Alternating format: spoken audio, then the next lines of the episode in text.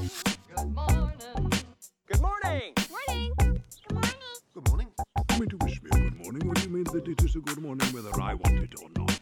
Please go away. Let me speak for the love of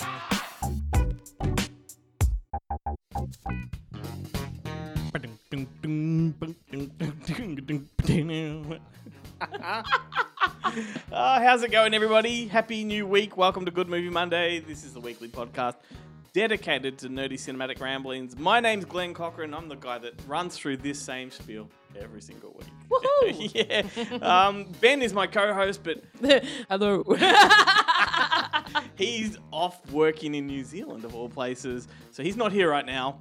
Um, but he will be swinging by shortly with Jarrett for that weekly PE class thing that they do. But um, so yeah, people that miss him, I'm not going to miss him. oh, You I hope not. No. And Everybody writing in, going, "Get him back! Get him back!" Also, he's going to be joining me later for the well, interview. that's true. You that's know? true. So Um, hold on, hold on until then. More of that because we do have a special guest on this show. But most importantly, Melsy Beg is here. Hello. From the Melbourne Horror Film Society.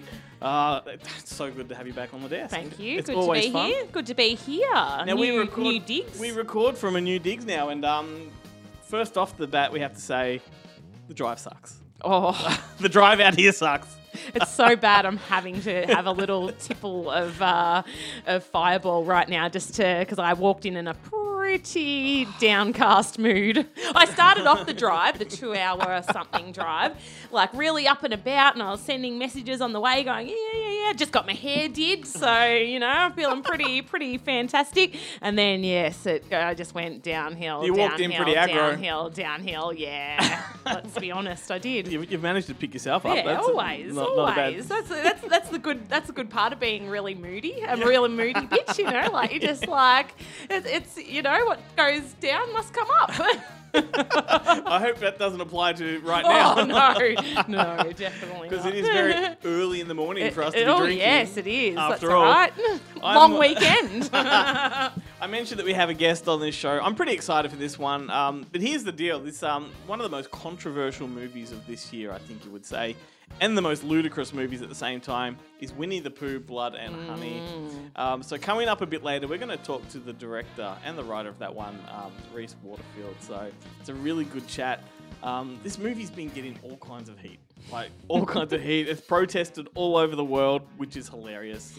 I only heard good things, but that's probably the circles that I run Yeah, in. I, I'm going to talk about that a little Yeah. bit, bit later on. I was I was a fan of it. Um, Yeah, yeah. So yeah, hang around. We're going to talk to him about that. But welcome to our new listeners. Also, um, we love having new listeners on the show. It's always a it's always a Absolutely. whenever we do. Um, so we hope all of you get a kick out of this as much as we do. Tell your friends. Yep, we're on social media, so share us as well. Go and support us and what we do. Uh, like, follow, subscribe, all that kind of stuff. You know, I say it every week, but if you're a new listener, you don't know that. Exactly. Yeah. um, the show, uh, we do lots of, what else do we do? Bonus video content every week on our social media pages. There's links and tabs to all that on our website. So go to goodmoviemonday.com and, and that's all you have to do. I also present another podcast midweek, which is uh, Wednesday Up Late with Chloe Ritchie. It's a different kind of show to this one and a lot of fun. So if you like the sultry sound of my voice, maybe a Wednesday night uh, fling is a good thing. But anyway, Melsy, we've got you here, so let's talk about Melbourne Horror Film Society. Let's. Firstly, we'll start off with where can people find it? Uh, the socials. Yeah. Not TikTok, but everywhere else. You can pretty much find us at Melbourne Horror. Um, we've also got a Discord channel, Yep. community. I always uh, like. I never really know exactly if it's a channel or a. Well, you know what? You like- don't I think it's a channel. We haven't got Ben here right now, so you can say Discord comfortably. Oh yes, Yeah. I can. Yes, yes, and not be questioning. How do I get onto that? well, well, I'll tell you anyway, just in case. Ben, if you're listening, we'll go through it again. Uh, message us, and Ben, you'll most likely get me. So it's nothing to be scary of. Not that anybody else that runs the Melbourne Horror So, Film Discord, Society is, Discord. is at, at all concerning. But um, yeah, you can send us a message, get a link to the Discord. Um, lovely people on there. We've had a lot of giveaways, like movie gi- giveaways, um, lately. So we've had some that have been just just for the Discord community. Awesome. And um, and then uh, yeah, and then on social media, Instagram, Twitter. Facebook, and then our website is melbournehorrorfilmsociety.org. Amazing. And anyone can be a member. Absolutely. Yeah. What have you got going on? Well, so we have just done two screenings this month. Uh, we had The Uninvited last Tuesday night. Uh, it was another packed plus house. I've noticed. I've noticed. It's it was, amazing it was, see. It was full, and then we put six seat, you know, like six seats out the front. So, um, yeah, great. I didn't stay for that one. oh no. Um, no, only because it's too upsetting. It's too amazing. It's too affecting. Too, and I've seen it before, and and I loved it. I Yeah. absolutely Yeah. loved it. But I just don't need to put myself through that that trauma again. So yeah, there's been a, there's been a um, few that you've had to the sit out. last two, literally the last two screenings have been, yeah. And I'm like, and people are kind of probably like, and there have been quite a few new regulars that, or new, sorry, new members the last two screenings. They're probably go- thinking, "How- how this girl actually a funny a funny one. So when I when I left the um the February screening, I think I walked out of the cinema white, like Yep. traumatized, Mhm. and um and the there was a new guy working behind the bar. We Mm. do our Tuesday night screenings at Long Play in Fitzroy North, and there's kind of a new guy working behind the bar, and he was like, I mean, they just looked at me and they were like, "Oh, are you okay?" And I'm like, "Oh, not really." And um and then they may or may not have told me uh, a little dodgy place to go to to maybe get something to uh, have a little uh, outside smoko break. Um, and um, and then when I came back in, he was like, "Oh yeah, a few people told me what the movie was about tonight." And jeez, it sounded. I was like, "Yeah, I'm just it was too much for me, fucked me up." And he goes, "Oh, have you been to one of these before?" and I just like kind of just like laughed. I went, "I'm one of the organizers," and he was like, "Oh." That's hilarious. It was very funny. Like, yeah. I've been to a few, and I did know what was coming, and I knew that it was probably going to fuck me up. But anyway, so what's going to fuck me up less? Oh, also, Hmm. um, our last screening at True North, we showed Phantasm, and it was my first time. It was my it was my first Phantasm experience. talk about that and for a uh, oh, Yeah, what'd you think? I didn't. I didn't know at all what to expect. Like I kind of knew, like obviously I've seen, you know, I kind of knew Tall Man and blah blah Mm-hmm. Yeah. blah. And I just, I didn't, for whatever reason, I didn't really think it was gonna be Surreal up my alley or Oh, something. yeah, I don't yeah. know why. I just Yeah. hadn't really been attracted to it. Sure. Oh, I loved it. oh, I loved everything about it. Yeah. And there were a few people there. I mean, uh, quite a few people had seen it. A lot hadn't seen it for many, many, Yeah, many yeah. years. Um, uh, one of the regulars came up to me afterwards and he was like, um, "What did you think?" And I was like. I loved it, and he was like, "Yeah, me too." And we both said the same thing. I didn't think I, I didn't think I was really going to be. It's into a- it, and the music, Yep. the ev- it was actually everything about it. I yeah, loved. absolutely. And it's a Yeah. really unique horror film because at that time everything was trying to be like everything else. And Yeah. that film kind of stood out as something different. Yeah, It kind of does venture into the Nightmare on Elm Street realms, but probably more so in the sequels. yeah, yeah. Well, because I mean, it predates Nightmare on Elm Street. No, it does. so but what I'm saying is that, yeah, that genre of fantasy, you know, you got the other worlds and all this kind of stuff. But like, and he was like 22 years old or something like that when he made it. Yeah, so absolutely. like, and you know, there were there are some like hokey things about it or whatever, but it's like it's incredible. yeah, it's, it's, a, it's a amazing. fantastic low budget film. And as you probably know for part two, they put a massive budget into it. Yes, They recast of the yes, characters, the yes, main character. yeah. And then Brought I- the original I- back for number I three. heard. I heard Yeah. after the screening. Yeah, and I'm, I'm gonna watch. I'm gonna watch them all definitely. Yeah, Um. Yeah, it was awesome. I absolutely loved and it. known in Australia at the time as the Never Dead. Yeah, such- uh, that's that's, right. Because I was like, I was making some, uh, I was you know cracking some jokes with people when everyone was asked if they'd seen Phantasm. I'm like, oh no, well if they'd seen the Never Dead, and I'm like, well who's seen the Phantasm? You know the reason that it got Yeah. called the Never Dead because of some like soft core porn. yeah, you know, well, fantastic. Like- Which I think Umbrella put out on DVD oh, or Blu-ray. really? Yeah. yes. Um, you know, I, I actually wrote a script that I tapped into that kind of trend of that name, and I called, Oh, yeah. I called mine the Nearly Dead. oh yeah. All about old people. It's like it's a horror movie in a nursing home. Anyway, I Um, digress. Anyway, so what we have coming up Yes. um, on Saturday, April 15th, so this is back at True North in Coburg, Mm-hmm. we've got, I'll be showing Dead and Buried. from Amazing. 1981, Great which one. is like one of my. I absolutely love it. I was kind of put on the spot at the Phantasm screening to pick one, and I was like, oh, well, yeah, but that's something that I'm like, the really the only thing that I can think of with like that I don't have to rewatch. I don't, you know, like I'm Yep. just 100 percent certain on it. But anyway, but I've gone from. I wasn't going to be attending the next screening to now I've chosen it and I have to present it. But anyway, that's fine. It's fine. It's fine. It's totally fine. Um, so that's directed by Gary Sherman. Um, and then on Tuesday, April 22nd, so it's not the last Tuesday of the month because that's Anzac Day, so the Tuesday before. Um, we'll be showing Tales of Terror from 1962. So directed by Roger Corman, starring Vincent Price and Peter Lorre. Amazing. And yeah, that'll be fun. yeah, yeah, that's, super uh, fun. That's a real good retro screening. That one. Yeah, wicked. Yeah. So before we um just give that website one more time before we move on. MelbourneHorrorFilmSociety.org. There you go. So pencil those in, people. Uh, let's uh, throw to you. Want to you want to sit out for this next one because Sure. um, I think Jarrett and Ben are going to come in and, and have a chat. Hey, how's it going, everyone? Uh, this is a this is a fun episode, don't you reckon? Um, it's always fun having Melsy on the desk, but this is where I actually stop and talk about Newsly. Uh, got a Spruket. Uh, they support us, so let's let's support them. It is the super app. Get it on your phone by now. I assume you all listen to us through the Newsly app, um, but if you don't, then please do. Uh, so it's a super app, and it not only do you listen to all the podcasts, but uh, you can listen to all the news from around the world. It takes the highest trending news articles from around the world, over 80 countries, in fact, and it will curate them to your liking, whether it's uh, current affairs, music, it could be theatre, it could be religion, it could be politics, whatever. Uh, Newsly has you covered. It's a free app. But here's the beauty you can get an entire month of free premium service. That's an extra thing they do, and we have a code for you. So if you go to newsly.me, punch in the code Monday without the O, so M N D A Y, get yourself an entire month of free premium service. You won't regret it. And um, now, now we can we can get on with the show. Uh, the- yeah, more drink for me. Let's do it. All right. Even when you're uh, not on the show, Ben, you're never far away from the mic. How you going, mate? Good, mate. Good. How are you? How's uh, how are things in uh, sunny Melbourne?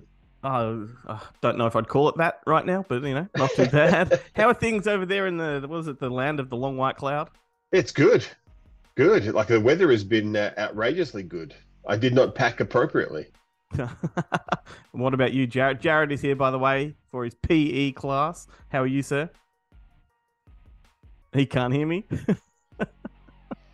Oh, hey, there you go. Yeah, no, the uh, the old air, the old earbuds are, are cutting out, and uh, I could literally hear Ben down the hallway talking, and I'm like, mm, I think this is my time to chime in. But yeah, the uh, I don't know, I don't know. The internet, the internet's not so great. I don't know if it's New Zealand as a whole or whether it's just in fact the Airbnb in which we're staying. But Did you just call New Zealand a hole? No, as a whole. Oh, not, not, okay. not, not the whole. No, it's a beautiful, beautiful place full of exceptional talent and uh, and the occasional good find at a thrift store. Excellent. now, before we uh, launch into the whole um, PE class part of this segment, have you guys seen the uh, what's going on over at the Blockbuster website? Yeah, so they're gonna potentially open a few new actual outlets again in Los Angeles and New York. Was it? I don't know what's going on. Whether is that what it is? Is it an online service? Like, No, I think I I- what I read like about a week ago, which was rumored, is that they were potentially actually opening some bricks and mortar stores once Wow. again, uh, but in key locations. So obviously Los Angeles and New York. But yeah, it's an interesting turn. But as to whether they decide that they'll go digital as well and offer a service that's already offered by Apple, Google, every other you know current VOD mm-hmm. platform. But I mean, if they do a bricks and mortar thing, that's terrific because it almost feels like we're at a time where you could bring these stores back and they could be renting boutique label stuff because this stuff carries such a premium sort of ticket price. You can't blind buy everything, so having the opportunity to buy and try before you buy could be fantastic. and then The in- only- yeah. I was going to say the only problem with it would be when those things sell out from the boutique labels, uh-huh. people are going to start pinching them from the video library. Yeah, they might they might have to do that one hundred dollar deposit thing again, you know, on that on certain titles. And in similar news, like now that Sanity have closed all of their stores, their online presence is turning into an Amazon kind of thing where you can buy lampshades and shit like that. Ah, that's terrific. There you go. right. Yeah, di- diversifying the business. I guess if you're just operating out of a warehouse and even doing drop shipments from other companies, it's possible to do virtually anything. But yeah, it's strange to think that the only main competitor outside of Amazon is Sanity to JB within Australia, and the only one that's got a bricks and mortar store is JB. Mm. So yeah, what that spells, hopefully with Sanity going online, they might be able to do more retailer exclusives and things of that nature. Yeah, yeah. Uh, fingers crossed, because yeah, keep the physical media alive as long as possible here in Australia, and and Well- offer unique product as well. that that would certainly help this segment. Oh fucking oath! Otherwise, it's what's hot on home entertainment in the United States this week. Take it away, Yeah. sir. Well, I just want to raise some news, some titles that are coming out. Now, Paramount's going to be releasing Scream 6, and they're going to be releasing it on 4K, Blu ray, and DVD, so it's good it's actually getting a 4K release. I mean, this movie's made mega money. It's the most successful film in the franchise at the box office to date now, which is incredible considering it's the sixth installment. Of course, other franchises like Nightmare on Elm Street and Friday the 13th you know, they were pretty much on their last legs by the time they released, got to their sixth installment, and the budgets for each film got significantly reduced as the grosses at the box office reduced. But in this case, they just keep, you know, upping the budget on this one. Hopefully, with Scream 7, they're able to afford to pay Neve Campbell the rate she deserves to come back and do the movie. Maybe yeah, that maybe it proves she's not needed. Well, I don't know, man. There was something missing from six. I really enjoyed it, but I don't know. There was something missing, and I, I kind of have a love hate thing with Neve Campbell. I think it dates back to Party of Five. But anyway, that's hitting all the formats June 7th. And then hitting uh, home entertainment that very same date is that new dinosaur actioner with Adam Driver 65. And Sony are actually going to release that on 4K, Blu-ray, and DVD as well. So it's it's good because at least Sony seem to be one of those few labels out there that are still giving a chance to 4K Ultra HD, even if the film hasn't performed exceptionally well at the box office. They're willing to give it another chance on home entertainment. So, hats off to them. Uh, Well, well, and then the ben, last one, ben was Ben was talking about wanting to see 65 before he left for New Zealand. Did you get a chance to, mate? I did not. No, Oh bugger. no. And he had a I free double pass and everything. But but you you pretty much worked ragged leading up to New Zealand, and and between both of us, we'd had what one day off between finishing like a six day working week and then going into another six day Straight working into week. it. Yeah. Yeah, well, I think we've done uh, what? So, thirteen days straight. Something like that, yeah. Damn, son. We were Yeah. trying to work out when we had a day off because we've been not only doing the monster thing and not only shooting behind the scenes of a film here in New Zealand, but then we've been working on some special features for a release that we can't talk about yet. But next week we can fully talk about because Awesome. the label that's releasing is going to announce it tomorrow on Tuesday. As far as we know, I think that's that's the plan. So next week we can tell you all about it and tell you way more than they're likely to let you in on. But yes, 65. Haven't had a chance to see it yet. Uh, but it's good that it's coming out in all the formats. I definitely want to check it out. It looks a bit like Leave Your Brain at the Door, fun, sort of Yep. sci fi. And then June 21st, the fourth installment in the John Wick franchise is coming out on home entertainment, John Wick Chapter 4. And again, it's getting released on 4K, Blu ray, and DVD. So it's glorious to be talking about three upcoming releases that are actually going to get released on all the formats, not just DVD. So, yeah, some things to be excited about in the foreseeable future and all new release films as well. But as for this week, guys, what is coming out this week on home entertainment? Ben, a release that you've been sweating on. It's been available from the Umbrella web store, but now it's gone to retail. It's in stores across Australia. It is Box of Burt. Take it away. So, well, I think I think what- I've talked about it a couple of times on the show before. This this contains five films on four discs. Comes in a lovely uh, box set. Uh, it did it does feature inside in a couple of places lovely naked Burt, uh, Burt Reynolds. Uh, the films in the box set include uh, Best Little Whorehouse in Texas, Cannonball Run one and two. Uh, uh, uh, The man who loved women. Stroker Ace, Stroker Ace, and the man who loved women. I was gonna say, in my head, I was gonna say Six Pack, but that's a different race, car racing movie. That's that's that's Kenny Kenny Rogers, isn't it? Kenny Rogers, yeah, no Burt sight. Give us a Uh, Kenny but- Rogers box set umbrella. yeah. Gambler. One, two, three, four, five. You got to know how to open them. you know? Yeah. And the funny pack. thing is, the funny thing is, is that uh, in in uh, Stroker Ace, he gets sponsored by Ned Beatty's Chicken Company, and then later on, Kenny Rogers would open Kenny Rogers Chickens, which is kind of what the Ned Beatty thing is kind of a joke, a piss take off. Anyway, How um, meta. how meta, yeah. Uh, Stroker, so each release is, Stroker uh, chokes his chicken. uh, each release is jam packed full of extra features. Uh, we've got uh, that comes with a fancy pants booklet uh, that was uh, all written by uh, John Harrison, uh, a friend of ours. Um, there's uh, video essays, one of which you, Jarrett, edited uh, on uh, on the cross country races. That's on the Cannonball Run discs. From sea Um, to shining sea. That's that's right. Uh, there is audio commentaries from Mondo Digital's uh, Nathaniel Thompson. Uh, Adam Devlin uh, does a commentary for us. Uh, Craig Safola, uh, the uh, uh, on on uh, YouTube, I think he goes by the name of um, Gator McKlusky, which is actually one of Burt Reynolds' characters Yeah. uh, in uh, in the film Gator and White Lightning. Uh, he does a whole bunch of making ofs, which are fascinating and hilarious. They're really well put together. So it's jam packed full of stuff. It comes with a bumper stick if you buy it from the Umbrella Web Store. That is, if you get it from JB, you just get the the box. But if you um, buy it from the Umbrella Web Store, you get a bumper sticker and a air freshener. That, uh, from what I understand, we we said it was the musk the musky smell of Burt, but uh, I'm not actually sure what it smells like. I, I, I, as as of yet, I have not actually received my copy, so I'm not really sure what the uh, the air freshener smells like. But uh, it comes with a couple of posters. The it's a fantastic release. The the response to it on the internet has been uh, phenomenal, Yep. uh, uh, and hopefully it leads to a, uh box of Burt too. That'd be amazing. That would be amazing. So that's En- it. en- endless boxes of Burt. No, no, there's a couple other releases coming out. Of course, Winnie the Pooh, Blood and Honey's hitting Blu-ray and DVD. You've just done an interview recently with Rhys. Uh, and He's on today's show. Oh, well, there you go. Yeah, perfect, perfect. And are you in? You in on that interview too, Ben? Is it the three of you I s- together? Yeah. I certainly am, and I think from memory in that interview, all the three of us are looking in different places. Yeah, we are. we talk to each other.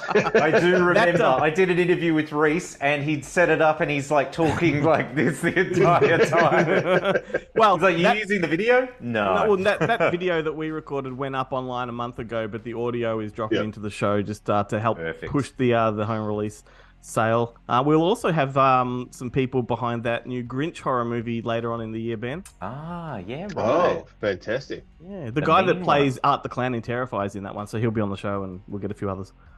Awesome, awesome. And then the last one I want to mention that's coming out from Umbrella is the Young Guns 1 and 2 double packs. They're both films together. Pew pew, in a, damn. um, budget price release, which is which is quite nice. And then the only other distributor that's worth mentioning releasing titles this week's Viavision, and they're putting out a Michael J. Fox triple set of some classics: The Secret of My Success, The Hard Way, which I love, and then the last one, For Love or Money, or as it was known in Australia, The Concierge. Yes. Uh, and then the other release they're putting out is Mr. Baseball on Blu-ray and DVD with everyone's favorite Tom Selleck, the other chap with a beautiful mustache from the 1980s. And And, they've that kept was that- directed by Fred Schepisi as well. yeah, so it pretty was, and they've kept that original poster art on the DVD, which I like. Yeah, I like it too. I'm, I'm definitely due to rewatch that one for sure. I, I want to pick up that Michael J. Fox set because I I've got the hard way on Blu-ray, but I'd probably need the other two on Blu-ray. Because what was the name of the female lead from The Concierge? Ben, she was from Scent of a Woman, It's, uh, wasn't it? Yeah, Gabrielle Anwar from Invasion Yes. of the Body Snatchers and, And Press Burn Gang Notice. and uh, and Burn Notice. Yeah. Yeah, absolutely. Yeah, I definitely and and from memory, she's a high class escort and he's a bellboy, isn't he? Uh, he's the, he's the concierge. She's no, she's um. I know. I just, I just. But how how not much, how better a film would Well, she- that be? Yeah. The, the For Love or Money would have made sense as a title. yeah. She's but she's she's very classy. She just happens to be banging a married man. Ah, yeah. uh, who's a lot older than she is. A tale as old as time. Beautiful. But that's it. That's all the releases that are worth talking about this week on home entertainment. And yeah, look, to be honest, there's quite a few I want to grab. I've got a box of Burt waiting back in, at home in Australia, and I can't wait to get into it because I honestly haven't seen some of those films for many years, and I really want to check out all the special feature content and and pour through the booklet. It's like a 32 page booklet. It's it's beautifully designed. It looks like a fanzine or something. Was it? Who put that together? Was that a Matt O'Neill sort of production or? It certainly was, yeah. yeah. Yeah. Matt and I put that together um, uh, to make it look like a, a fanzine. That's Yeah, exactly that's exactly correct. Yeah. I just and I do want to say, just just going back to the concierge and slash for, for love of money. If it wasn't for if it wasn't for attractive younger women wanting to sleep with you when you're older and have a lot of money, there'd be no point to either getting older or earning a lot of money.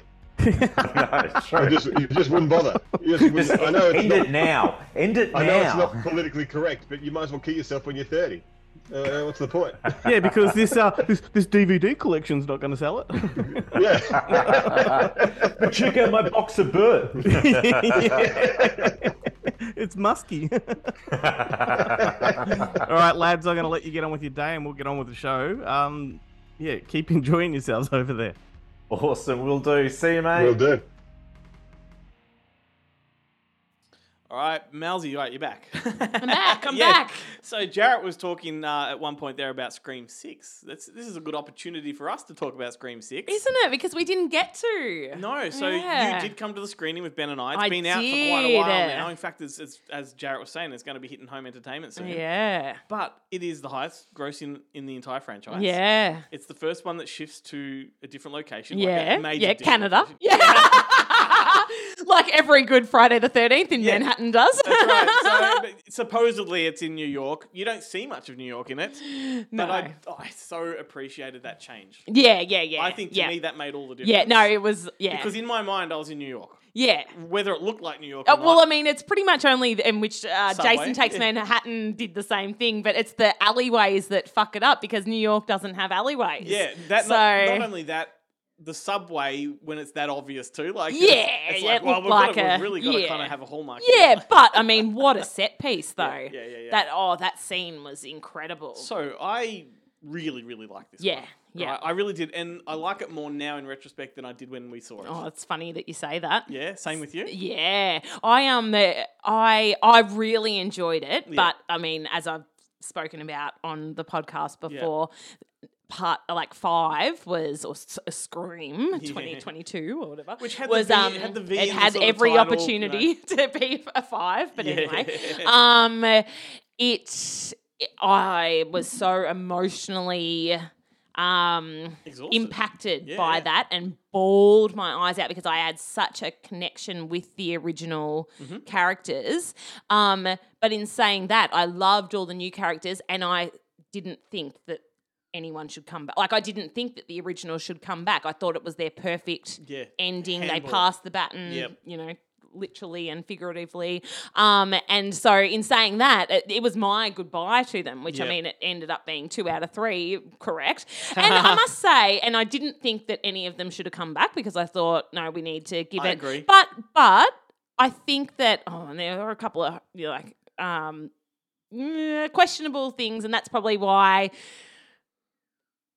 So seeing this one, Yeah. I really enjoyed it. Yeah. I really, really enjoyed it so much. But I was also a little bit like, oh, you know, like there was, you know, there were some script parts and oh, there, there was, was. some, you to. know, like you know, I was like, oh, but but not. It, it wasn't in a detracting way or a you know like it was still so much fun and um even though I didn't think Courteney Cox needed to come back her the good. scene she was great Yeah. she was and that scene in her uh, apartment Yeah. she was incredible and she did her own stunts as well and so she said it was like one of the best experiences that she's had making a screen Amazing. I was movie. saying on the night she looks a lot like Ghostface now. but no, I look. She was. You're like who's coming for who she, she was a welcome return, and she now She was essentially great. she has become the the carryover sort of lifeblood of the series more than Neve Campbell. yeah Right. And and Jarrett was saying he missed Campbell being not being in this one. right? Really? I didn't. I kind of think Yeah. this was better without her. Well. I just think that it was the perfect. Oh yeah, when what Courteney Cox had to say about oh she's not coming, like she's not coming, or whatever. I was like oh, like you know, that was a bit like Well, lame, that but the- a lot of the things in the script you had a problem with were because she didn't come it back. and was, yes, a hundred percent, and that's what I said that at the time as well. It's like what they got on the screen. Yeah.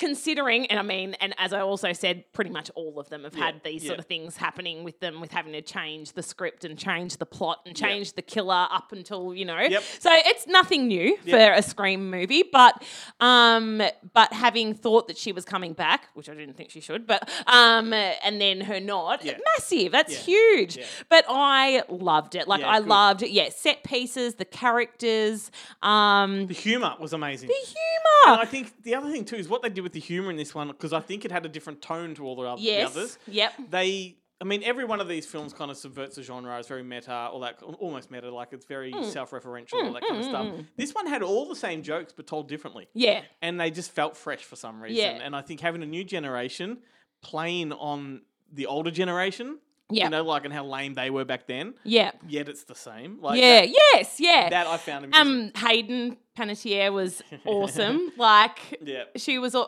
Dermot Mulroney. Oh my god, He was great. Talk about hamming it up. It was so hilarious. Like, wow, it was like they were having a fucking good time. They certainly were. They were. were having a great time, and it was a great. And yeah, but as you said, I kind of was like, that was that was awesome. And I, how many times did I cry?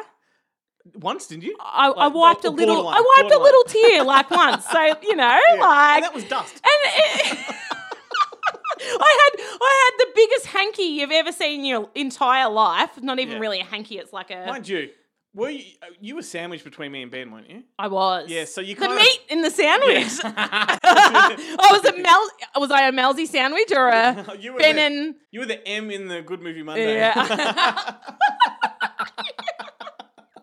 anyway, so we we've had. Uh, but that yes, discussion. uh, but as the week went on, Mm. Every day Yeah. of the next week, I I fell in love with it Yep. more and more and more, and I loved. I'm not I gonna love lie. it. I'm not gonna lie. It's my favorite sequel of the franchise. Yeah, yeah. It really is. It's just Yeah. it's, it's different enough to be fresh. And I- and I can completely You're respect You're that. on board, like yeah. I, I'm not gonna. No, I'm not gonna say I agree. Yeah, because I love them so much, but I totally understand it. Yeah, Yep. There we go. So there we are. Great. We've had that discussion. This We is- have now. now, which takes um gives us less time for the next part of the show.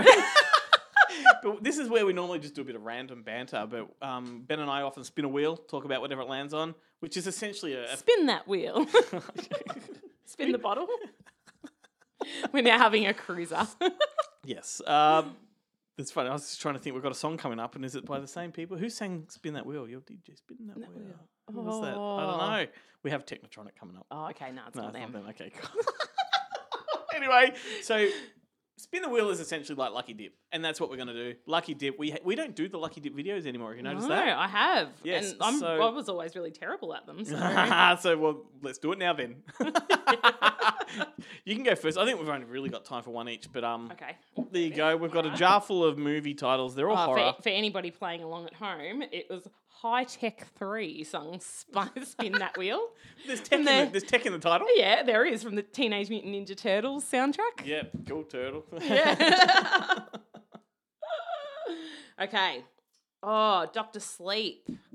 Doctor Sleep. Have you seen? it? No. Okay, well we we can move on because I need one. to. I ne- I want to rewatch. Yeah. Yeah, like it's a. Okay, my advice to you with Doctor Sleep is if you're able to go for the director's cut straight away. Okay. It's okay. better. It's three hours long, but it's Yeah. Oh, see movie. again. That's another. That's another. Know. that's why these things get put on the. But it is a better version than the Yeah. Okay. cut. Okay. Go again because Alright, you don't get alright, to talk about alright. that. But it's a, I love it. Doctor Sleep. How many times will I have to pick up until um a few? Survival of the dead. Do you want to talk about that? Or? I don't know. Okay, that's the jo- uh, George Romero's last yeah, zombie film. yeah. I saw Diary of the Dead, but got- I wrote like an Did essay you know on that. that's got Tarantino in it?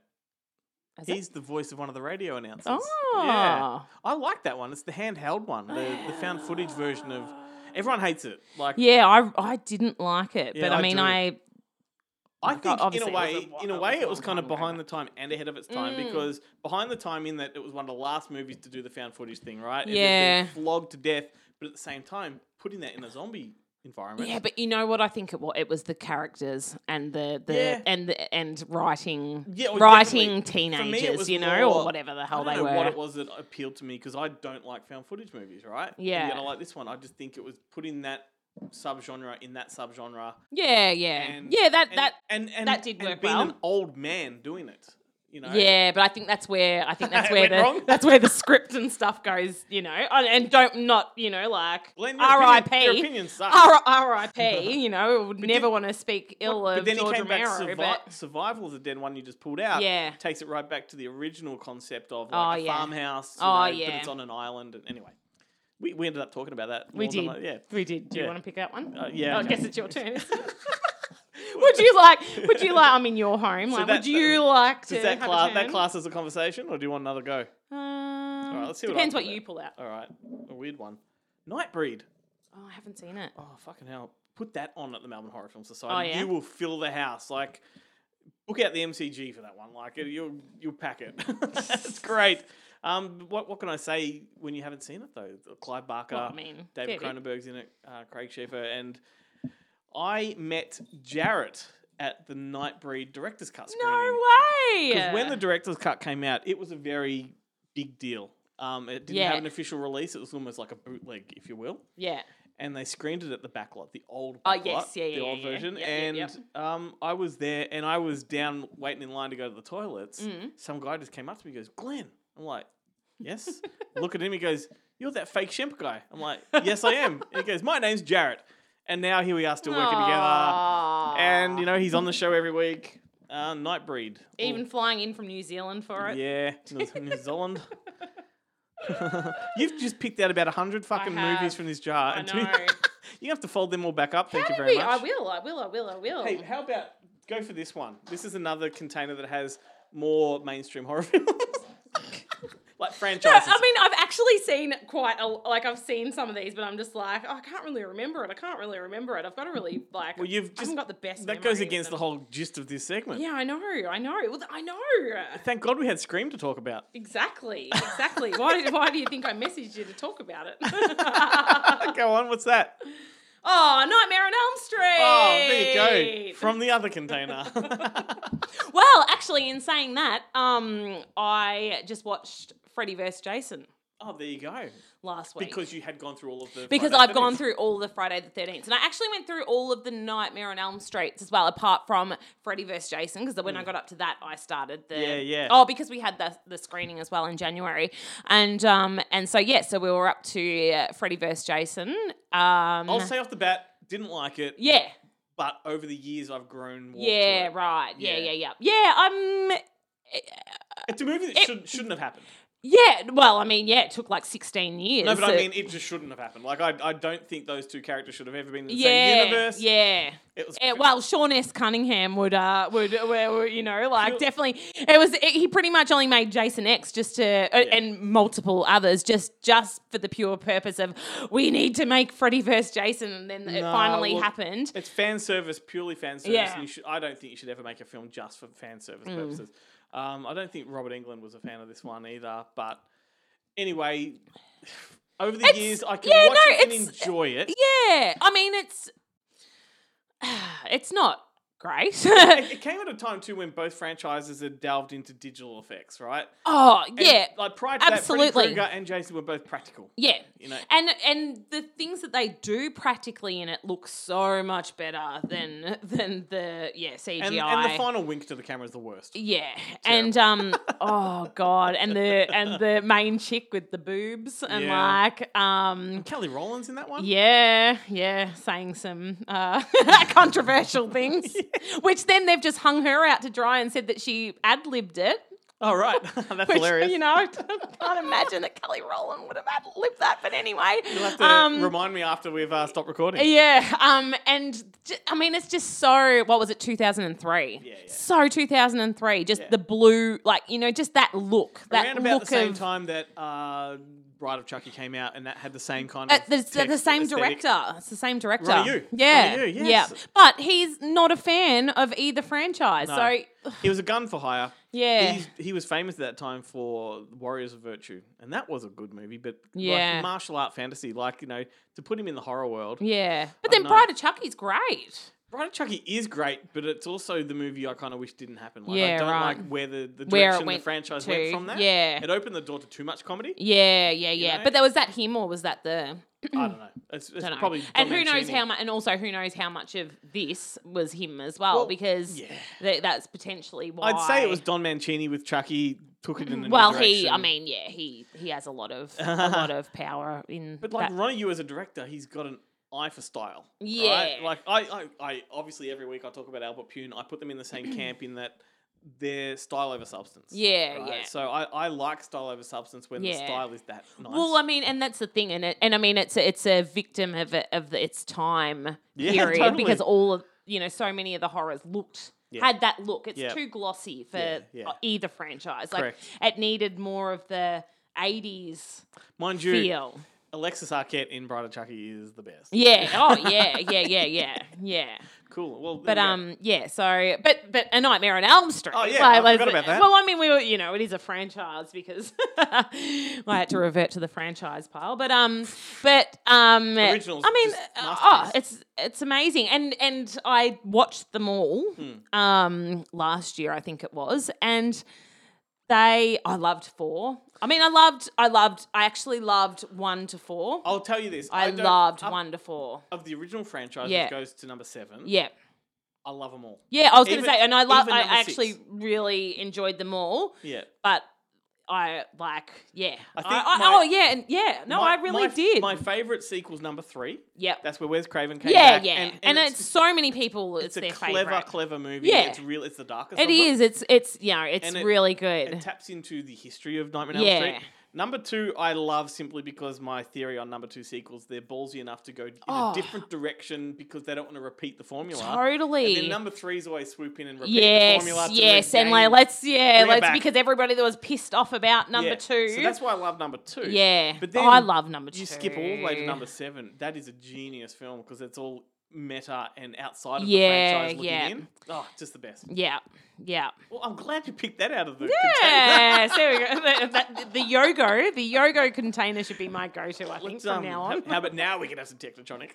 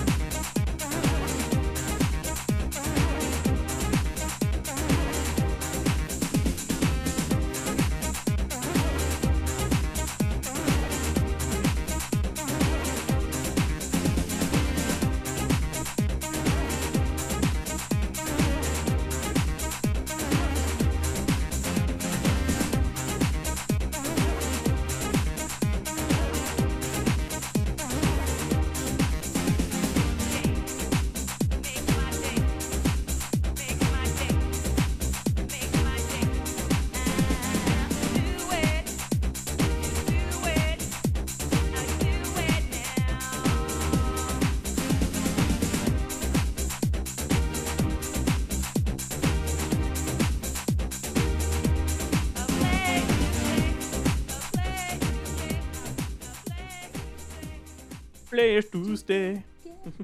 Oh, I know why I picked that one. I'll talk about it in a sec. Alright, so that was Pump Up the Jam by Technotronic. And and by the way, Melsy's still folding up all of those movies and putting them back in the jar. Pump up the Yeah, jam. put- and it's a jam jar. It's is a jam, jar. It is. So put, them back in the jam jar.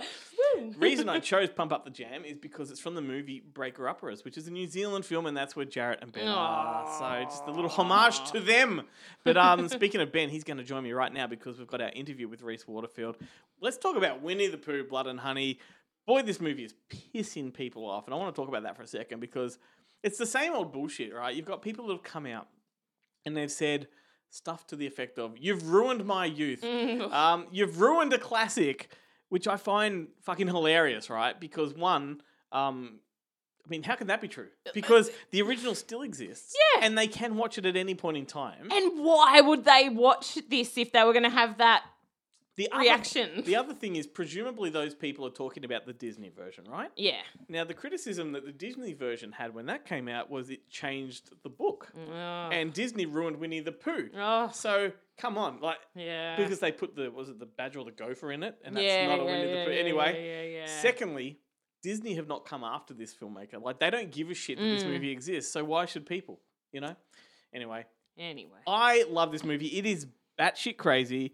It's ultra violent. It's super gory. It's a splatterfest, and yet the director couldn't be more lovely. He's Yeah, just, you know, really. he's like a British chap. You know, he's great. So we're going to talk to him. Ben and I caught up with him recently. Some of you will have already pointed out the fact that we've had this video online for a month. So we did put the video out there of the interview because the interview was recorded while we were on our summer break. And so I still wanted to include it on the show, and that's what this is. So let's go to some Winnie the Pooh, Blood and Honey. Enjoy. We'll see you on the other side. Mate, Rhys, how are you? Hello, guys. You all right? Yeah, I'm good, thanks. I'm I'm gonna be like completely sincere with you right now when I say I fucking love this movie. Like Winnie the Pooh does not give a fuck. Did you see it recently then? I did, I did. Um, and dude, it's it's violent, it's gory, it's gratuitous, it's original, like just a hell of a lot of fun. So yeah, thank you. Oh, thanks so much. Yeah, we've um it's pretty kind of it was a pretty risky film and I know it's like the concept alone divides people, but also how I directed it is also dividing people. Cuz like I kind of I- I've been saying like I like kind of like grounded and elevated horror to an extent, but um I also really love horror which is just like it's just silly and it's just fun and it's ridiculous and you don't need to look for these like deep metaphorical undertones or anything like that. It's just crazy stuff happening and you're just watching it for for horror's sake really. Um, and that was the direction I, I took this because i thought you know it's winnie the pooh. People want to watch like a crazy just winnie the pooh film killing people. So Yeah, and it's it is it's absolutely bonkers. And like if you put that that kookiness aside, though, um, I was particularly struck with how seriously you did approach the horror because you could just remove Pooh and Piglet and have hillbillies, and it would be a respectable, you know, slasher slash horror movie. Mm, yeah, yeah. There were definitely moments where it was like with the tone of it, I was kind of like, um, really, I was I, I was going heavy into like the the silly and the fun side of it, but um, there is still a kind of moments where you kind of go in and out of like the story parts of the film really, uh, where he's not just gorging himself on honey. And those they had to be a bit more i had to take them more down the serious route um, so for me like the opening of the film um, is quite serious. Um, and then there's a moment where he has all the flashbacks. And then, um, kind of near the end, it gets serious. So it kind of dips in between that. And then your kind of journey's in the middle. He's just doing crazy, fun, silly stuff. So, Yeah. I am really curious. At, at the start of the film, like there is like that's where you kind of do the exposition of the plot, and you talk Mm. about how I hope I'm not sp- spoiler alert, even though it does happen in the first like two minutes of the film. But the uh, after Winnie the Pooh and Co are abandoned, and they make the decision they're starving, and they make the the, the decision to uh, cannibalize Eeyore. Was that why Eeyore? Why not Piglet? Like that bacon. Like I've So, never had um, donkey. I don't know how what, what donkey's going to taste like. Yeah, he might have had more meat on him. Yeah. So uh, the kind of idea behind um, Eel was, uh, yeah, it was intentional that I picked him out of the lot because one, he's really gloomy and he's really, you know, and everyone's saying he should just top himself. So I was like, I'll help him. and uh, and then the other the other reason was it was actually kind of like a budgetary and like a filmmaking reason. I was I thought you know I didn't have um, a lot to work with like resource wise to make the film, and um, I was trying to think how you would like effectively do like show Eeyore on um, like on the film, and it's and my mind was going okay you could do it in VFX and you could have like a VFX donkey running around. But I thought that might be weird because none of the other um, characters are VFX and also because of the budget it would probably look absolutely rubbish. Um, and horror fans don't like VFX anyway. So I was like right maybe I won't do that um, and then the other option was like ah, if I was trying to try and make this like a live action version, am I going to have two guys in a donkey outfit, like running around on the set? That and do you know what I mean? And yeah, and I thought, no, that's going to be terrible. Stuff like he just needs to die. I'm just going to slaughter him at the start, and then it's like that's why he's not there. I mean, Whereas that the the, others it, it be is the most hybrids. Yeah, it's the most heartbreaking part of that exposition, yeah. though, Ben, is the fact that he's. Oh one of yeah, because he's like he's such a sad sack that you do feel for him. But totally in the cartoons and stuff of Winnie the Pooh, by the end of it, you're like, oh, you just kill yourself. Yeah. really? Well, speaking of that, like you know, I guess everybody's first um, thought when they caught wind of this movie was, you know, the Disney factor. And I know it's not exclusively a Disney property, and and, and the literature is public domain, but was there any kind of pushback from Disney at all when you dropped the trailer or the poster? No, there wasn't actually. So um, we kind of was uh, wondering like what what was going to happen with that. Like, were they going to approach us with it? Um, and we we did think at you know that. ah, maybe it will be at the point when the trailer drops because they might be curious what's in the trailer or so. But I think the reason they haven't is because, like, I've purposely kind of gone as far away from their branding and their IP as I could. Um, I when it was, even though it's in the public domain, and really you could try and skirt as close towards them as you could you know like or some some people would um, and you would do it just outside the line um, and then you know there could be arguments of is it um, are people going to mistake your your view of him and your interpretation of him with their one? But for me i thought okay i need to forget all of that. Like um, when i was when i was writing this forget everything disney have done make up my own view and my own interpretation of him and then just make sure there's no link there at all. Um, because you know I, d- I don't want there to be kind of any confusion. And also like we're only you know our production company and the, you know it's me and scott there's like two of us and disney have theme parks and like, and like all this ip and like loads of money. Like i'm sure if they wanted they could probably just trample on us um, and just like tie us up in litigation and stuff. So i was like okay let's just be safe go really really far away. And i also think it's more it's better for just the horror and the film itself um, because I had two minds about it. I was like, do I take him down like a Chucky route, which would be near their idea um, and their version of him, because they'd both be small, they might be talking, and he's just running around stabbing people, um, or do I take him in this other route where he's like big and menacing and um, like quite imposing, and he doesn't really talk much, and he's more of like a Michael Myers vibe. Um, and yeah, f- for me, I was like, oh, that feels like the more sensible route. Um, and if I make him like half man, then he can have hands. And if he's got hands, then you know you can have really cool scenes where you know they've got knives and they've got sledgehammers and they've got chains, rather than just slashing people with paws. So yeah. Well, no, I guess no or- pushback. Yeah. I guess organically, like just the fact that it's called Winnie the Pooh in people's minds, they're going to associate with Disney, and Disney can't do a fucking thing about that. So, you know, that's to your benefit. I do. I do want to ask though: Was there a point in the production process when you were kind of coming up with the characters, like, would you have them pantsless and like paper mache over the crotches and?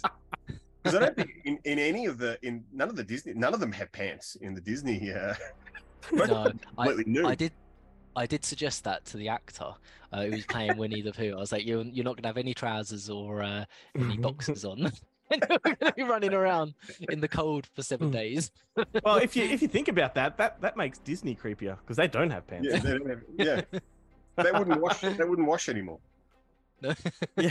Well, you said um you said earlier on that you think you know the film has divided people, but um look, I just want to say fuck the critics because I um I completely I feel like I completely understood what you were doing with this movie. Do you think there's a lot of people that have misunder misunderstood yeah, it? definitely. Some people genuinely think I was that the film like because I, I basically I want people to laugh at points. Like it's supposed to be just fun and at points a bit satire Like there are literal scenes in there where I've you, you can tell I've been heavily inspired by like Halloween Kills, for example, with the mob scene where he's all getting beaten up. Um, and I just thought it'd be funny to put Winnie the Pooh in that scenario um, and then do my own take on it. Um, and yeah, I, that's like that's the reaction I kind of want. I want people there just to smile when they're watching it and laugh at it. Uh, but some people genuinely think at moments I like in the film, which were intended to be funny, that I was trying to be just dead, dead serious, and um, you know, it was just like uh, a poor choice from my side. But uh, thankfully, a lot of the horror fans, which this film has been made for, they um, they don't see that. Like they see what the intention is. So Yeah, I think a, a lot of people going into it, like and guilty as charged, kind of anticipate maybe like a fan film type of aesthetic. But one, the second that you know you realize that this is actually a real movie with a great production value, like then you know it, it's sold right there. But talking of publicity, I think it's a stroke of genius for you to have cast Amber Doig-Thorne in there because she's got millions of followers on social media. Like, was that intentional?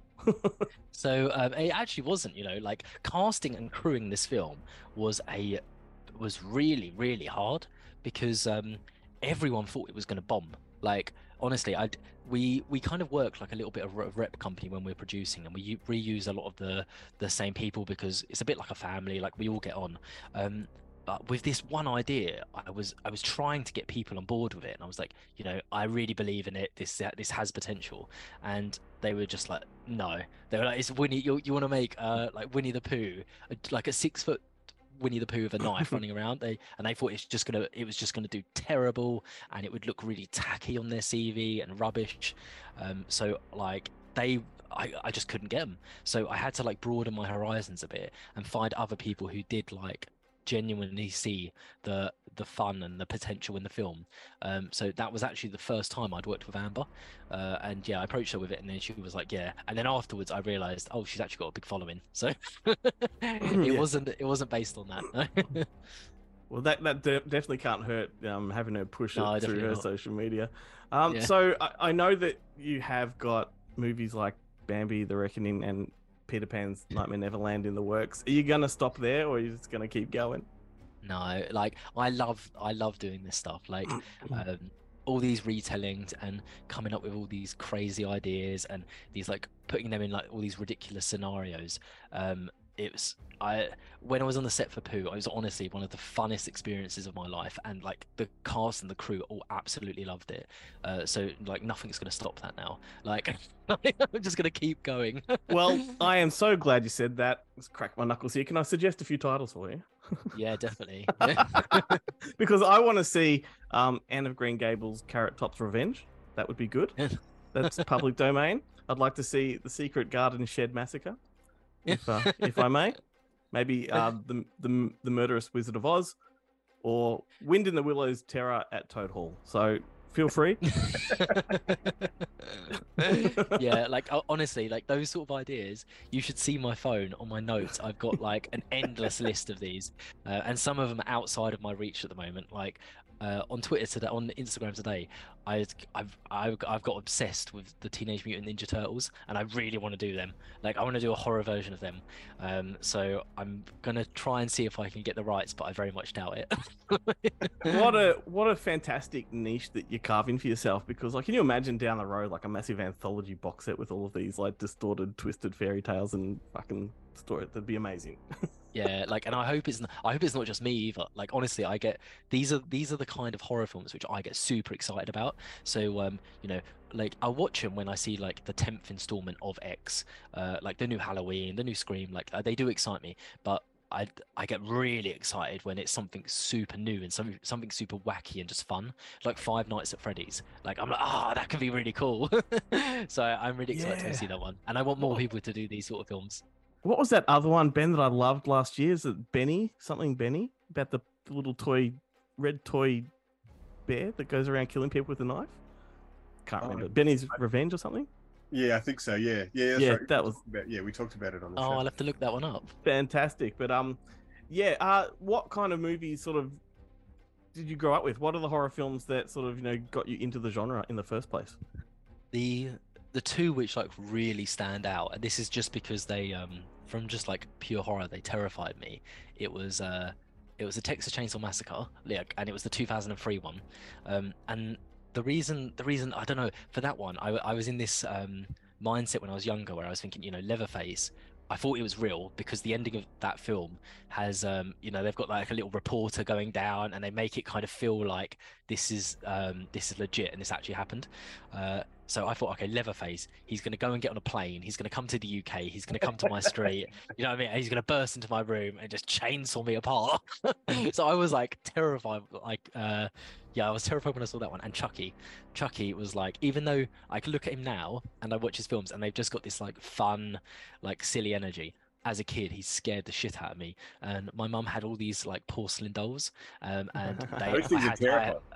I had to kill them all. Like I had to, to break everyone.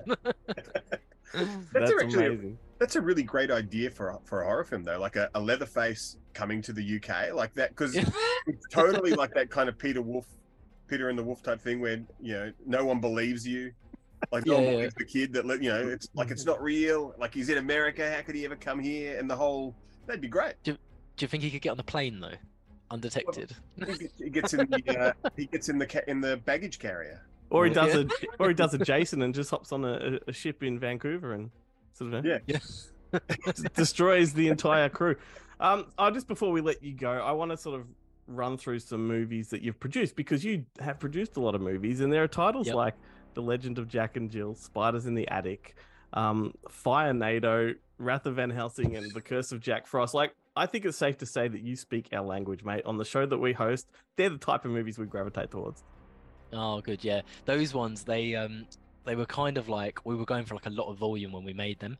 So uh, and they were like early on, uh, but now we're kind of like I'm a bit more into my kind of filmmaking career now. So I'm going to do more and more like this, uh, but they're going to be kind of bigger productions and better ones. Um, so yeah, like kind of watch our space because there'll be loads of crazy stuff coming. That's exciting, and, and and the reason I just named those is because for people like me uh, that, that weren't aware of you before this movie, it's nice to go into a bit of a deep dive into stuff that you've done to sort of see where you've come from, and and it's led to Winnie the Pooh, Blood and Honey. It's a fantastic movie, and I implore everybody to watch it and go with it. Like, make sure you're in the right frame of mind before you watch it. But um, thanks so much. Another one. Is Yeah. We produced another one um, recently, which kind of came out called The Killing Tree, um, and that's worth that's worth checking out because it's kind of like I don't know if you've seen like Treevenge, um, or yeah, like someone showed me that recently, but it's about a, a Christmas tree which comes to life and starts killing everyone. So Yeah. it's intended to be like in the same kind of just fun and light-hearted um, like manner or tone. But yeah, See- I'd, I'd recommend that one.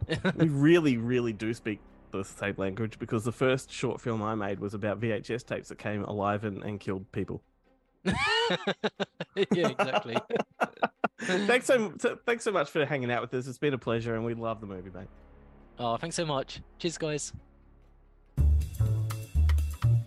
Welcome to Bonehead Weekly Fun Size, and we're talking about imaginary friends. See, Chad, James, and I have no friends, and you say, "Well, you've got each other," but we don't. Don't. Don't. Well, and actually, what you all don't know is one of us isn't even real. No, and you don't know which one in Australia because you're not going to spend the money on a plane ticket to come over here and find out because that's a long way for a beat down, isn't it, James? This is actually a product. Uh, one of us is actually a product of your own psychosis. Hmm. So think about that. I'm going to go first. The best imaginary friend movie made in the last 16 decades is, you've guessed it, Jojo Rabbit. Came out in 2019. Knew that was going to be your pick. Would you say? Knew that was going to be your pick. Well, it's the best. It is my favorite one. The second would have been Castaway. Christine Leunens' 2008 book, Caging Skies. I, I ought to go read the book. I'm curious to see how close it is to the book. I mean, Taika Waititi is is a national treasure. I mean, he's not our national treasure, but he is a national treasure. And Jojo Rabbit's probably his best film. It's the most depressing, but yet uplifting, funny, but yet heartbreaking. It has it all. I fell asleep once during it, sitting next to Chad in an extremely warm theater the day after thank- the American Thanksgiving. But Uh, it had nothing to do with the movie as much as I was just next to Chad in his mud, and the warmth I- put me to uh, slumber. I still the the the twist bit uh near the towards the end of the movie still just With it floored shoes. me. Yeah. with the shoes, it still floored me. Like I was devastated. It's it's a it's a heartbreaking, wonderful movie. Next, Yeah. Chad. Uh, I am going to go with the most obvious one, and it's one of those movies where me and Joe clash quite a bit on our movie taste, and I don't understand his hatred for Drop, Drop Dead Fred. Because it's annoying. I don't I agree find with him that at all. extremely annoying. Ah, It's I- he, he is slightly above, and I love Bill Paxton, but he is slightly above Bill Paxton's character from Predator 2 of being one of the most annoying movie characters of all time. I do not agree with that at all. I love. I'm, I'm probably going to butcher his name, but Rick Mayall. I love him as Drop Dead Fred. It was one of the most enjoyable movie experiences I had in a while. Uh, at that time when I was 11 years old. so it was directed by Ate de Jong, who also helped direct Highway, um, Highway to Hell, which was shocking. Uh, they they she did uh, they did this back to back. Um, uh, so if you don't familiar with Drop Dead Fred, which I if you're our age, I don't see how you could not be. It's about a, a woman who uh, has a lot of problems and an imagine and her imaginary friend from her childhood who um, she had to um, wipe out of her existence comes back and basically wreaks ever loving hell on her life in all kinds of ways. Uh, I again, I just love this movie from beginning to end. Uh, I, I that's just I'll never that and Goonies, Joe. I just don't understand it. Well, just I liked Goonies as a kid. I didn't even like Drop Dead Fred as a kid. Ugh, I just don't know about you. And Willow. Anyway, James, go. I dated a lady who loved Drop Dead Fred. Nah. I'm sorry I wore the wig that one Irreconcilable time. differences. yeah, Anyway. she she she saw herself with a nice young looking man, and I saw myself as not a nice young looking man. Well, gentlemen, I like my imaginary friends to help guide the story and push people forward. And I, with that in mind, it's actually not what I originally thought of, but as I heard you all talk, I thought, you know, I need somebody to guide me through my life as I take a road trip for vengeance. And who better than Elvis Presley? True romance. Yeah, yeah, that's a good one. The imaginary James. Elvis Presley guiding nailed the it, James. story. Push- How can plot- you? I, I there were a couple I was thinking about. It wasn't what I was going to go with when I pitched this as a short, uh, or as a yeah, whatever we call these Fun size. fun size. Those, those. But I, as I was sitting here, I'm like, how can I not talk about imaginary Elvis Presley guiding Clarence, aka Christian Slater, on his quest to take down the ex pimp who uh you know controlled his wife and whatnot. It doesn't matter. It's Elvis. Elvis is one of the top imaginary friends you could have. He's the Kang. The Kang. That's it. Well, this has been Bonehead Weekly Fun Size. Please send all your hate mail to Ben. No, I'm joking. Send it to Glenn. Ben is a national treasure. I don't know. Ben late recently, well, not recently, as the time of this was wishing one of us dead. Which one? Was it me? Was it the no, he imaginary just hoped, one? of us? he just wanted one of us to die. He was placing bets. Oh, That's I was totally, not the- that's totally what- not how this story went. But I'm trying to make everybody. I'm not trying to make you all be mean to mean to Ben. oh, all right. Well, toodles. I hope it's not the imaginary one of us. Ah, thank you, Boneheads. And I think are we done with the booze here? We've got a Uh, tipple left. Kinda- of, there's a uh, tipple left. All right, maybe we'll finish it off before the show ends. But thank you, Boneheads. Um, s- still trying to get my head around the fact that Joe doesn't like Drop Dead Fred. Like, come on. Really? Come on. Wow. Ah, I'm, I'm just glad Ben's not here to have this conversation because he would be outraged. Yeah. I can feel it. The seething coming from over the. I guess Americans didn't grow up with Rick Mayall the way we did. You know, Mm. young ones, bottom, Yeah. filthy rich, and catflap. Anyway, I won't hold it against Joe. Go and add Bonehead Weekly uh, to your podcast lineup. Um, you know where to find it anywhere you get podcasts. And if you uh, you like the sound of uh, their voices, can check out their faces on YouTube. They uh, do a video version of the show as well. Time to recommend some movies though, Melsy. Lately, Yes. I, I'm going to go first, by the way. Okay. Oh, okay. I find it's easier to go first. You go second. No, no, no. I wrap I'm, it up. I'm very happy with that. And um, I've been attracted lately to a lot of, I guess, Mm. early 2000s comedies. Okay. And, and not necessarily great comedies. Yeah. Like last week, my recommendation was Ready to Rumble with David Arquette. Like, it's a Mhm, good one. mhm. But this week, I went with a 2001 comedy called Bubble Boy. Do you remember yes, Bubble I Boy? do. Jake yes. Gyllenhaal. Yes, yes. Before he blew up into Donnie Darko Yeah. and, and then went to the A list. But this Yep. is the movie that got him the role as Donnie Mhm, Darko. mhm. And I believe this movie, before I tell you anything about it, the original script of this was very, very dark, similar to Donnie Darko. Mm. Turned out to just be like a really stupid, Yeah. teeny Yeah, yeah, rom com yeah. road movie, but I love it. Yeah. Super fun, super quirky. And it's about a teenager with like a, a shit house immune system. And he's lived his whole life in a bubble. It's a it's a piss take on the boy in the plastic bubble with John Travolta. And he finds the girl of his dreams, and she ends up going off to get married to Dave Sheridan, of all people, who, you want to tie it into Scream, he played Doofy in Scary Movie. yes, that's right. And this movie, like his performance in Bubble Boy is like the redneck. They, the studio, whichever one it was, predicted he was going to be the next Jim Carrey. So they wrote him a oh. movie called Frank McKlusky CI. And the poster was exactly Ace Ventura. Yeah. had Dolly Parton and Randy Quaid as his parents, and it was like a turd of a movie. Did Yeah. nothing, and there goes his career. So now Oh. Dave Sheridan is like popping up at conventions as you know Doofy. Doofy. Yeah, Oh, which was a great shit. character. I mean, it was. Didn't he shit his pants? Like, yeah. he did. Yeah. So he's yeah. he's a whole lot of fun in this one, but Jake Gyllenhaal particularly is heaps of fun. Yeah. it's a one joke movie, a boy in a bubble, Yeah. and he designs his own portable bubble so he can road trip. And he ends up hitching a ride with Danny Trejo, and you know, just shit ensues. He meets up with a, a freak show along the way, a carnival freak show, which is Mini Me is the lead leader of that, and then all these freaks that you couldn't get away with these days, like they're so culturally Yes, insensitive or, so true. or minority insensitive. Yeah. but goddamn, it's funny. Yeah. And the movie, I'm watching it, I'm going, why does this remind me of something? And I couldn't think of it until it just clicked. Pee Wee's Big Adventure. Yeah. Because he road trips and meets all of the carny and all yeah. the funny people yeah. on the way. Very similar movie. Oh, Um, that's so true. I remember, and I read up on it just to make sure I was correct. Yeah. in my memory.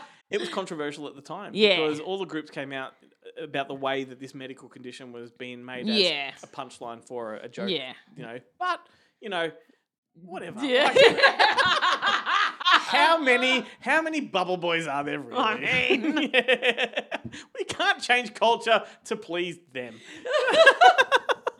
well, you know, I mean, most comedy is, you know, it's born out of something that's probably Yeah, kind of look. insensitive to somebody. I'm all about protecting minorities, but you look, you've got to make fun of. You know, some- we've got to make fun of something. We've make- and look, you know, I think the idea because here's what I think. Right, I'm also drunk right now. I realize halfway through this that I'm drunk. Okay, yeah. I don't think it's making fun of that particular. Um, what do you call it? Disability. Yeah. Condition. Yeah, because they don't actually live in bubbles, right? I think it's making fun of that concept of a bubble. Yeah, yeah. Because he in Absol- the movie, yeah. he's in a bubble. And and there are any number of things that could lead you into a bu- living life into in a bubble. Not just that. it's just- metaphorically yeah. yeah. well, and what I found really funny about this, having read up on it too, is that in the movie, because he's in a bubble, he falls over all the time and rolls over. Yeah. And I was reading that they were actually bloopers that they left in the movie oh. because Oh. he couldn't stand up in the bubble. Oh. So every time he tried to run, he'd trip over. And because the bubble was more solid than it's supposed to be, he'd roll. Well, and that brings up like how many people are actually living in a bubble? See, exactly. Like, exactly. So It, why it is. It's about. It's about that like concept? Yeah, and the physical humor Yeah. in that, and yeah, because none of them actually leave the house in a bubble. no, like Unless you're can't unless you're the imagine good witch Glinda, that she lives many. in a bubble. Yes, that's true. But I can't imagine that there's that many people living in a bubble. You, yeah, You know, we're going to get the Bubble Society We- right into us, you know, and say, well, I'll have you know, there are lots of bubble people out and there. and there may be just some that just like living in a bubble, well, like just don't want to pop like bubble, um do we? like like fairies and stuff like that, like bubblies. well, you know, I, I identify as a furry, so how dare you? I don't have a bubble though. Well, you can't be offended then. Okay, I'm not. Should we move on to yours? I just reckon it's on Disney Plus. Go and watch Bubble On Boy. that It note. is a movie that's sort of it's outgrown, well, not outgrown. Society's outgrown it, and it's a mm. nice one. To Not go- us though. Clearly, No, we no. haven't outgrown much. Anyone obviously, that's listened to the show knows I've not outgrown anything from the nineties. just my clothes. No, nah, I I still wear mine. I wore my Jebediah T-shirt on New Year's Eve from night, like from yeah, I've got clothes signed from- Jebediah T-shirt from, from high school. Yeah, from high school. In fact, I probably have the clothes I wore to Bubble Boy the first time. Let's move on to yours. It's a safer, Okay, safer okay, way to go. These are recommendations, by the way, people. So I, I'd like some of you to watch these movies and comment on our social media about them. Because anyway, anyway, Not too much abuse about that one though. fuck them. Bring it on. Yeah. Okay, so I had my uh, weekly night to myself on Wednesday night, and so I did the old, hmm, what am I going to watch tonight? And so I went on to on, hang the. on, That's the first thing you think of on a night to yourself. I masturbate. I'd gone for my 12k run. I'd. um, so I was like, okay, what am I going to watch? And well, I mean, it was a Wednesday night ahead of having to record, so you yeah, know, yeah, I had yeah. pressing, I had pressing things at hand. Press, pressing things with hand. we need to not to. Okay. Hang on. Every time you're on the show, we get drunk. no, we were very well behaved last time because I turned and you were like, "Oh, I have to start the year on on a." and I was like, "Yeah, that's so fair." I'm like, "Yeah, We've me just- too." Actually, proven why that was a wise yeah, it was absolutely a wise choice. Okay. Jesus. All right, so I was like, okay, so what am I going to watch? Um, and then I was like, oh, actually, I remember that my star sign was recommended to watch something recently, and that I had had some interest in anyway. Did you watch Zodiac? No, but do you do you? Well, it's star signs, isn't it? Oh, but speaking of Zodiac, Yeah. um, my brother Mm. and I saw the preview or the um test audience. We were in the test audience for Oh, yeah. Zodiac. It's yeah, in LA. Terrifying film to me. Um, my brother is a very um. He's a very generous person that doesn't have anything to be generous with, but and, and he wasn't even. Yeah. He was like sixteen or something at the time, and I took him to. So he's a kind soul, is what you're saying? America. He is very kind, Yeah. and um, and a homeless person was or the someone was Mm. asking for money or whatever, and he and because of being from Australia and not being him not being so great with like money and all that sort of thing, he'd just been collecting like just giving over massive notes for you know Yeah. just being like whatever whereas i'd be like trying to figure Yeah. out you know to get not so many coins back or whatever he had like in that week or whatever that Baggy we were pants. there he did yeah he was just like being weighed down like now by they- these so he's like they- got a limp he's like walking around about to get in a bubble Now they because- know he has money because they can hear him coming. then, yeah, exactly. And he was like, "Yeah, mate." Like, gave him like a fucking like you know handful of whatever. And the guy was like, "Oh, thank you so much." Oh, and gave us these bloody passes too, and this is why you should be nice, people. I haven't really been nice ever since, And but um, but he gave us these passes to be in the, the test did- audience. How did he have those? I don't know. I have no idea. But yeah, so we went to, and That's we were staying in a hostel in Hollywood. That's some subversive marketing right there. and and yeah, and um and so at whatever time it was that afternoon, like we went and lined up, and then the people came along the thing saying, "What do you do Yeah, for a living?" yeah. And I think I was, I mean, I was a flight attendant at the time, hence why we were able to fly to America. Um, hence why I haven't done that since in the last five years since I gave up that career. But anyway, um, but I was like, I'm studying film, you know, blah blah blah, and they were like. Off you come to the front of the line, and yeah, we were in the test audience. Two scenes in that movie scare the shit out of me. Yeah. The first one with the, the murder on the hill, Oh, which apparently Oh. was shot to the to the letter. Yeah. And the other one was when um forgotten his name, should know it. Uh the guy that played Roger Rabbit. Anyway, William Fleischer or whatever. Yeah, yeah, yeah, yeah. Um Charles Fleischer. Yes, Took him Charles into the yeah. basement. Yeah. And you don't know if he's a killer or not. Yes. And, and Jake Gyllenhaal's like, I need to get out of here. And we're talking about Jake Gyllenhaal. Jake. Gyllenhaal, I know exactly. He's not in a bubble this I'm going to stop interrupting. Go. Um, he, it, it's, and I must say, I think that when we saw it, they said that the the music that was in it wasn't, or the soundtrack wasn't finalized or whatever. But then when we saw it come out, we didn't, we couldn't see any Yeah. difference with Yeah, it. That right. was, and I think, eh, you know, obviously everybody worked. was, yeah, it absolutely worked. But anyway, So what Jake to Gyllenhaal- my what, recommendation. what Jake that's Gyllenhaal movie do you have? Better not be Velvet Buzzsaw or whatever the fuck No. that was. um, so I went on to Netflix and um, Watcher. Have you seen that? 2022's Watcher, not the Watcher, the limited series, but Watcher. And not the Keanu Reeves one. No. Okay, no, I haven't. No, you haven't. Okay, so um, it's Maika Monroe. Right, yep. Yep, and um, and she is the lead by a mi- like it's a very solid like solitary sort of film. Her and her she moves to uh, Bucharest Yep. with her husband, who is Yep. originally from there.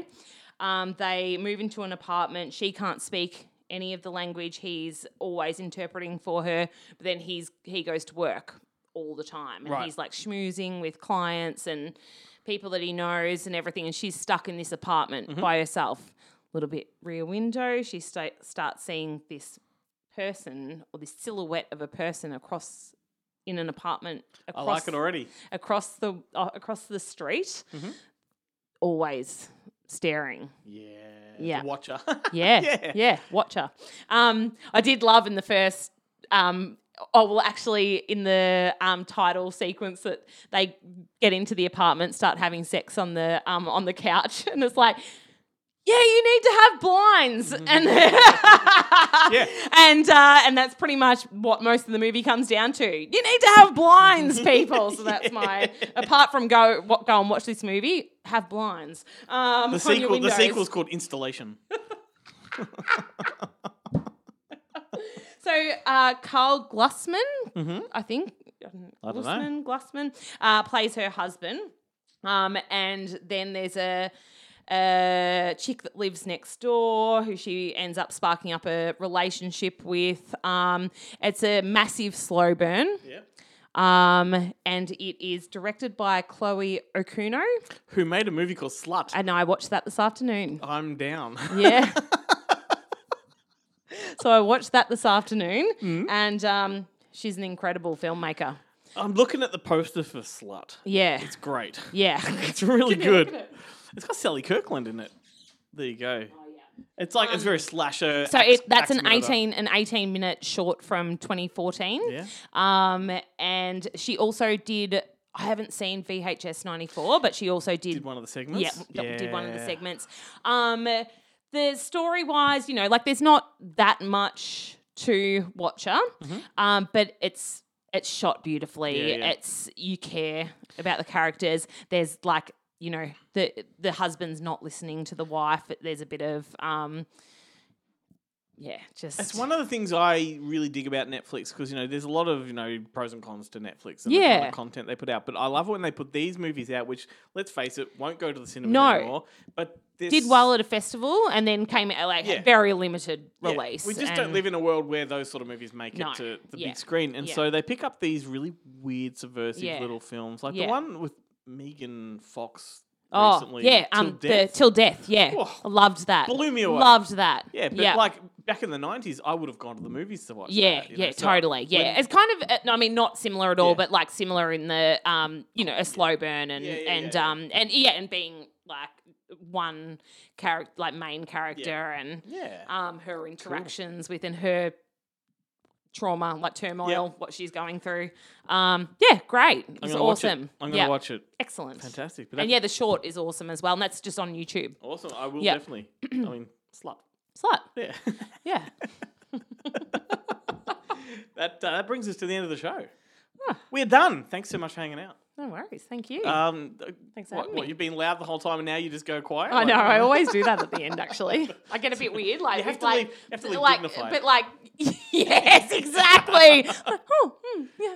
oh, my pleasure. It's My been a pleasure. no, thank you for hanging out. Everybody will forget everything else that I've said during the episode if I'm like if I'm like all quiet and nice at the end. I know that you were scheduled to be here anyway on this episode, but once again, you've happened to fill in for Ben while he's away. Like he tends to go away when you're supposed to be here. What does that say to you? I know. Hmm. And also, Hmm. you've travelled a long way to be here, so I really appreciate that. we won't talk about that. um, thanks to our players, Ben, of course, and Jarrett. Um, hoping they're having fun over there in New Zealand. Fuck them. No. Fuck off. yeah, well, that's what I really think. Oh my god! Nah, no, I'm joking. I'm joking. But geez, I'm a bit jealous though. Me too. But they are working hard. Like, um, I think they've done two 16 day, you know, working. Yeah, but, yeah, but I'm jealous of that too. I love, I love. You love I love it. No, yeah, I love a, I love a working trip. That's Oh. true. And Oh, I was a flight attendant hey, for 12 years. Hello. They're also they're also working in the film industry. exactly. so, I was a flight attendant for 12 years, and yeah, like not getting to do film stuff. Well, yes. Nah, Well, love it. They deserve it. Kudos also to the Boneheads from the Bonehead Weekly podcast, Joe, Chad, and James. You can find their podcast wherever you find podcasts. Don't forget to visit our website, goodmoviemonday.com. Go and check that out. And support us. Always support us and drop us some comments. Like, believe it or not, comments you leave us that are, you know, good enough will make it into the show. Will it helps shape the show. So Absolutely. suggest some things that you'd like us to talk about. Um, I'll be back on Wednesday night with Chloe for another Wednesday Up Late podcast. But otherwise, we'll see you all again next week. Here's another song to take you out. And ciao. Bye.